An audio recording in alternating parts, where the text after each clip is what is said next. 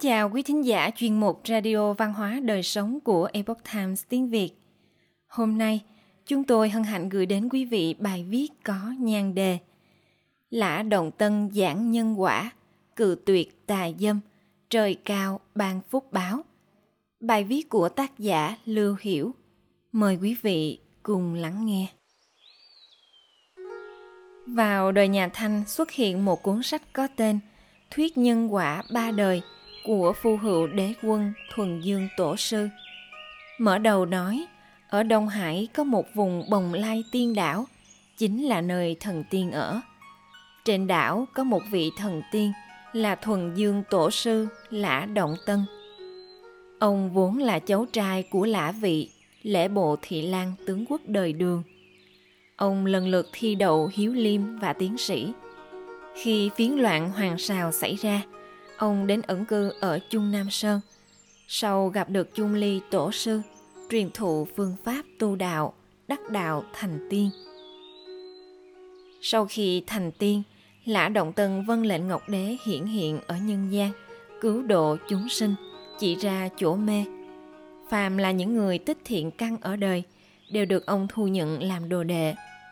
Một hôm, các đệ tử tụ tập lại với nhau, lập pháp đàn, dù lễ mời tổ sư tế đàn, cũng xin hỏi về hết thảy nhân quả trên đời. Lã đồng Tân nói cho đệ tử rằng, muốn biết nhân quả kiếp trước, hãy xem những gì được hưởng ở kiếp này.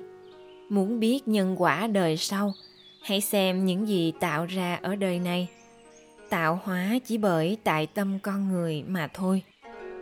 Ngay sau đó ông lần lượt giải thích từng việc một về quan hệ nhân quả của công danh lợi lộc, trường thọ của kiếp trước, kiếp này. Khi đệ tử hỏi, có người nhiều đời đổ đạt danh khoa, tướng duyên kéo dài không dứt, đây là loại nhân quả gì? Lã động tân nói, cái này có thể là bởi vì kiếp trước không phạm vào dâm dục, kiếp này đổ đạt cao đạt vinh hiển, quan tông diệu tổ hoặc là bởi vì có người ở kiếp này giữ vững trinh tiết, không phạm vào dâm dục, không chỉ nhận được phúc báo ở kiếp này mà còn kéo dài đến kiếp sau. Như thế nào mới là không phạm vào dâm dục đây? Lã đồng tân giải thích tiếp. Khi gặp thiếu nữ, cho dù xinh đẹp kiều diễm, cũng không khởi một niệm tà dâm nào. Người lớn tuổi hơn thì coi là chị người nhỏ tuổi hơn thì coi là em gái. Dùng nhang như hoa, như ngọc mà không phải vợ ta thì phải biết tránh mạo phạm e sợ danh tiết bị tỳ vết cả đời. Một là sợ tổn âm đức bản thân, hai là sợ kinh động tới thần linh ở thiên thượng, ba là sợ báo ứng đến rất nhanh, không dám cẩu thả phạm tội tà dâm. Khi gặp người khác nói chuyện khuê phòng thì dùng lời lẽ chính đáng, thái độ nghiêm nghị mà khuyên răng họ. Khi đi đường mà gặp nữ nhân, quay đầu không dám nhìn họ. Nếu gặp chị em nuôi, không được phép lui tới nói chuyện tư tình.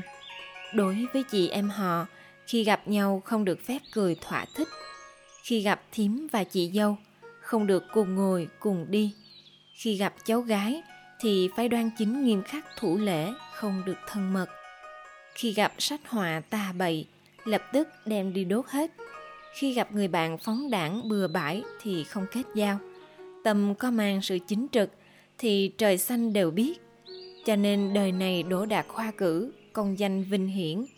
Nói tóm lại, đó là khi gặp nữ tử, bất luận có quan hệ như thế nào, đều phải giữ lễ cử sắc. Đó mới là chính nhân quân tử sau đó Lã Động Tân lại đưa ra ba câu chuyện về người xưa, cự tuyệt sắc dục mà được phúc báo. Thời nhà đường có địch nhân kiệt, cả đời chính trực, thông minh. Một đêm có một người phụ nữ đến bên gối ông. Ông để nguyên quần áo thức đến canh năm. Về sau đỗ đạt làm chức tể tướng, con cháu giữ nhiều chức cao trong triều đình. Ở Giang Tây có một thư sinh thiếu niên, tên gọi là La Luân Đêm khuya đang đọc sách ở trên lầu, có một người con gái đến gần bên anh ta. La Luân khuyên cô gái quay trở về. Về sau La Luân đổ đầu bản làm trạng nguyên. ở vùng Dư Thiên có một vị thầy thuốc họ Trần, đã từng chữa trị cho một gia đình rất nghèo khó.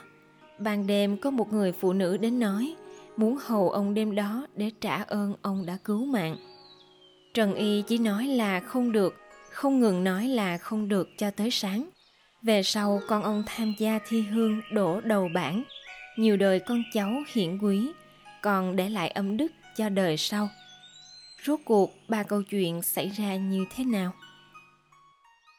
Câu chuyện thứ nhất, địch nhân kiệt cử sắc được đổ đạt cao. Địch Nhân Kiệt là tể tướng nổi tiếng thời Võ Chu và nhà Đường. Ông làm quan chính trực liêm minh, thực thi pháp luật không thiên vị, lại còn có dũng khí thẳng thắn can gián. Ông từng cố gắng khuyên Võ Tắc Thiên lập người kế thừa nhà Đường, khiến ngài vàng nhà Đường được truyền tiếp tới đời sau. Thời còn trẻ, địch Nhân Kiệt có tướng mạo tuấn Mỹ. Năm đó, ông đến kinh thành Trường An để tham gia khoa cử một hôm, khi ông cùng với người hầu của mình đi đến Lâm Thanh, vì sắc trời đã tối, liền đến khách điếm để nghỉ ngơi. Ở phía sau phòng trọ của khách điếm, chỉ có một gian thư phòng thanh nhã, chỉ đặt một chiếc giường đơn sơ. Sau khi ăn cơm tối xong, địch nhân kiệt liền ở trong gian thư phòng này đóng cửa, ngồi dưới đèn đọc sách. Đọc sách đến canh hai, cửa phòng đột nhiên bị mở ra một cô gái xinh đẹp bước vào trong lòng địch nhân kiệt có hơi giật mình không biết đây là người hay là quỷ. Đành phải đứng lên thi lễ, rồi hỏi thăm cô gái đến có chuyện gì. Cô gái nói tiện thiếp đang độ tuổi trẻ thì mất chồng, đêm dài buồn chán. May mắn hôm nay có lan quân hạ cố ghé qua, làm cho thiếp cảm thấy vô cùng may mắn. Thì ra cô gái là chủ nhân của khách điếm này. Địch nhân kiệt thấy cô gái xinh đẹp như hoa không khỏi động tâm. Đang muốn tiến lên, đột nhiên nghĩ đến, mỹ sắc ai mà không yêu thích? Không thể nào qua mắt được trời cao, nên quyết tâm cự tuyệt. Nhưng cô gái không chỉ tiếp tục dùng lời lẽ trêu chọc mà còn tiến lên ôm lấy ông. Địch nhân kiệt cảm thấy khó mà nhịn nổi, vốn muốn xuôi theo cô gái, bỗng nhiên lại thầm nghĩ, không được không được liền vội vàng dậy thoát ra khỏi cô gái.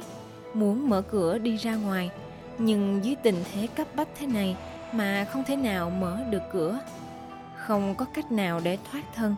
Địch nhân kiệt đành phải giả vờ hùa theo, nói với cô gái rằng, mặc dù bản thân động lòng, nhưng thân thể mắc bệnh lở loét đã ba năm, không cách nào làm bạn với phụ nữ.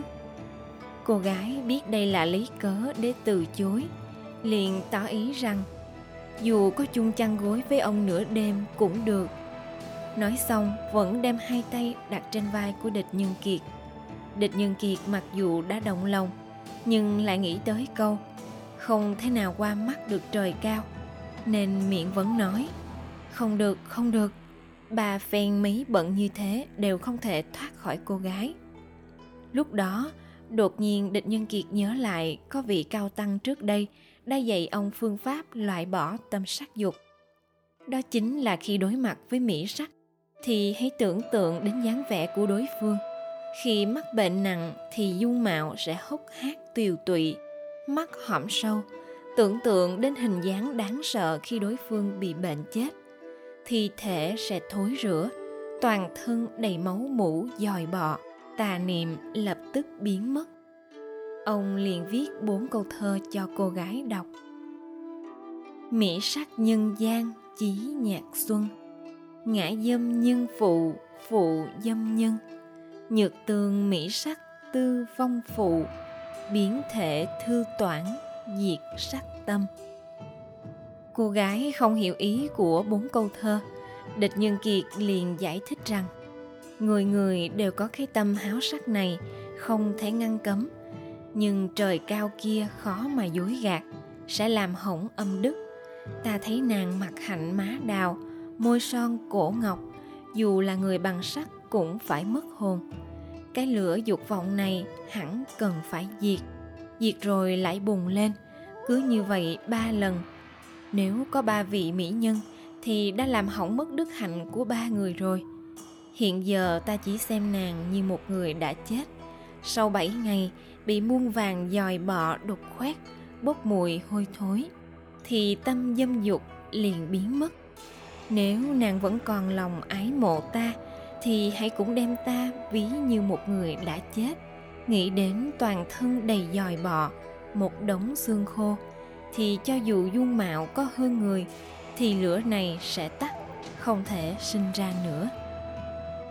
Cô gái sau khi nghe xong, như đang ở trong mộng mới bừng tỉnh, bái tạ rồi đi. Địch Nhân Kiệt thấy cô gái ấy đã rời đi, trong lòng mừng rỡ. Sau khi trời sáng thì lập tức rời khỏi khách điếm. Về sau thi đỗ tiến sĩ, đồng thời làm đến chức tể tướng, có công an bang định quốc. Còn về cô gái kia, nghe nói cũng chịu theo phương pháp đó, đã giữ vững được tiết hạnh của người phụ nữ. Câu chuyện thứ hai kể về La Luân, là người ở vùng Vĩnh Phong, Cát An, tỉnh Giang Tây. Từ nhỏ đã thông minh có lễ độ. Lúc 5 tuổi ông đi theo mẹ đến vườn cây ăn quả. Khi quả rụng xuống, mọi người đều nhao nhao đi nhặt. Còn cậu bé La Luân lại không nhúc nhích. Đợi đến lúc ông chủ đem trái cây đưa cho cậu, thì cậu mới đưa tay nhận lấy. Mặc dù nhà nghèo, nhưng cậu không ngừng lập chí đọc sách thánh hiền. Tri phủ Trương Tuyên thương cảm nhà cậu nghèo khó, nên mỗi tuần đều mang gạo đến cho nhà cậu. Cậu cung kính cảm tạ nhưng không nhận. Đến năm 14 tuổi, La Luân liền bắt đầu làm thầy giáo ở trong thôn, kiếm tiền nuôi mẹ. Vào năm thành hóa thứ hai, La Luân tham gia thi đình, viết bài thi hơn vạn chữ, thẳng thắn chê trách các thói xấu đương thời, được chọn làm trạng nguyên, nổi danh khắp kinh đô, được ban cho chức hàng lâm tu soạn. Nghe nói khi đi tham gia thi hội, lúc thuyền đi qua vùng Tô Châu, La Luân nằm mộng thấy Phạm Trọng Im của Triều Tống nói với La Luân rằng sang năm người sẽ đổ trạng nguyên. La Luân khiêm tốn nói không dám nhận. Phạm Công nói Chuyện phát sinh ở tửu lâu đó vào năm ấy, người đã làm cho Thái Thượng Lão Quân cảm động, cho nên dùng cách này để hồi báo cho ngươi. Lúc này La Luân mới nhớ tới sự việc năm đó, từng đến một tửu lầu để ăn cơm. Có một cô ca sĩ xinh đẹp thấy La Luân là thanh niên tài tuấn, nên đem lòng ái mộ. Cô chủ động xà vào lòng của La Luân. La Luân nhã nhặn từ chối không nhận thì ra trời cao lại có cảm ứng như vậy. Ngoài ra, ở vùng núi sông kế của tuyền châu còn lưu truyền rộng rãi một truyền thuyết như sau. Trước khi đến kinh thành tham gia thi cử là luân đã đến nơi đây cầu mộng để hỏi về tiền đồ của mình. Là luân ở lại trong động phong sơn, liên tiếp 9 ngày 9 đêm, nhưng không mơ thấy giấc mộng nào. Sáng sớm ngày thứ 10 là luân mượn bút mực của người coi miếu, rồi viết lên vách động hai câu thơ. Thiên lý lộ đồ lai cầu mộng, cửu tiêu vô mộng thì vô duyên. Thần tiên bất quản phàm gian sự, hồi khứ gian tây trung trạng nguyên. Tạm dịch, ngàn dặm đường xa đến cầu mộng, trời không thác mộng quả vô duyên thần tiên không quản việc nhân gian, quay về giang tây, đổ trạng nguyên. Viết xong hai câu thơ, la luân liền quăng bút rồi ra đi. Nhưng chờ khi la luân đi đến dưới chân núi, thì trên trời đột nhiên nổi lên một trận sấm. La luân đành quay lại hang động để lấy cây dù để quên trong lúc vội vàng. Khi vào động, thì phát hiện hai chữ của câu thơ trên vách động đã được thay đổi. Chữ vô duyên đổi thành hữu duyên. Chữ không quản đổi thành chuyên quản. Hơn nữa nước mực còn chưa khô. Về sau, quả nhiên la luân được đề tên bản vàng. Câu chuyện thứ ba, thầy thuốc họ trần cự sắc tự tôn được đắc phúc báo. Ở vùng dư hàng, tỉnh chiết giang, có vị thầy thuốc họ trần đã chữa khỏi bệnh cho một bệnh nhân sắp chết của một gia đình nghèo khó mà lại không hề lấy một đồng tiền phí chữa bệnh nào. Về sau, vào một hôm, khi thầy thuốc Trần đang đi trên đường chữa bệnh về thì gặp mưa to. Vừa khéo đi ngang qua nhà của người bệnh nhân nghèo ấy, liền ghé vào xin nghỉ lại. Đến nửa đêm, người vợ của bệnh nhân ấy vâng lời mẹ chồng, đi đến trước giường của thầy thuốc Trần, ý định lấy thân để cảm tạ. Thầy thuốc Trần thấy người thiếu phụ trẻ đẹp, không khỏi động tâm, nhưng lập tức khắc chế bản thân và nói, không thể. Người thiếu phụ liên tục khẩn cầu, thì thuốc Trần chỉ có lãng tránh, liên tục nói, không thể, không thể. Vì để tránh cho mình mất khống chế, thì thuốc Trần cả đêm không ngủ, một mực ngồi cho đến khi trời hưởng sáng. Đến cuối cùng, khi suýt chút nữa ông không khắc chế được bản thân, liền la lớn lên. Không thể là hai chữ khó nhất. Rốt cuộc đợi được cho đến khi trời sáng, ông lặng yên rời đi. Về sau, con trai của thầy thuốc Trần tham gia thi cử. Lúc quan chủ khảo chấm bài thi, dự định loại bỏ bài thi của con trai thầy thuốc Trần, thì đột nhiên nghe thấy một giọng nói. Không thể. Vì vậy quan chủ khảo khêu đèn lên để đọc lại, vẫn cho rằng bài thi không tốt, quyết định loại bỏ. Lúc này lại nghe thấy có giọng nói liên tục cất lên. Không thể, không thể. Cuối cùng quan chúa khả quyết định giữ chú ý ban đầu, không suy xét nữa. Giọng nói kia lại vang lên. Không thể là hai chữ khó nhất, mà lại nói liên tục không ngừng. quan chúa khảo cảm thấy rất kỳ quái, liền cho con trai thầy thuốc Trần trúng tuyển. Sau khi công bố danh sách người thi đậu, quan chủ khảo tìm đến gặp con trai của thầy thuốc Trần, muốn hỏi là có chuyện gì xảy ra con trai thầy thuốc Trần cũng không biết. Đợi khi anh ta về nhà đem chuyện này nói cho cha biết, thầy thuốc Trần không khỏi thở dài cảm thán. Đây là do ngày trước ta đã làm một chuyện tốt, không ngờ rằng ông trời lại dùng phương pháp này để hồi báo cho ta. Có thể thấy được, một người chỉ cần trong tâm còn có ý niệm chính trực, trời cao nhất định sẽ biết được. Và ngược lại thì trời cao cũng nhất định sẽ biết. Quý thính giả thân mến chuyên mục radio văn hóa đời sống của epoch times tiếng việt đến đây là hết. Để đọc các bài viết khác của chúng tôi quý vị có thể truy cập vào trang web e itviet com. Cảm ơn quý vị đã lắng nghe quan tâm và đăng ký kênh xin chào tạm biệt và hẹn gặp lại quý vị trong chương trình lần sau.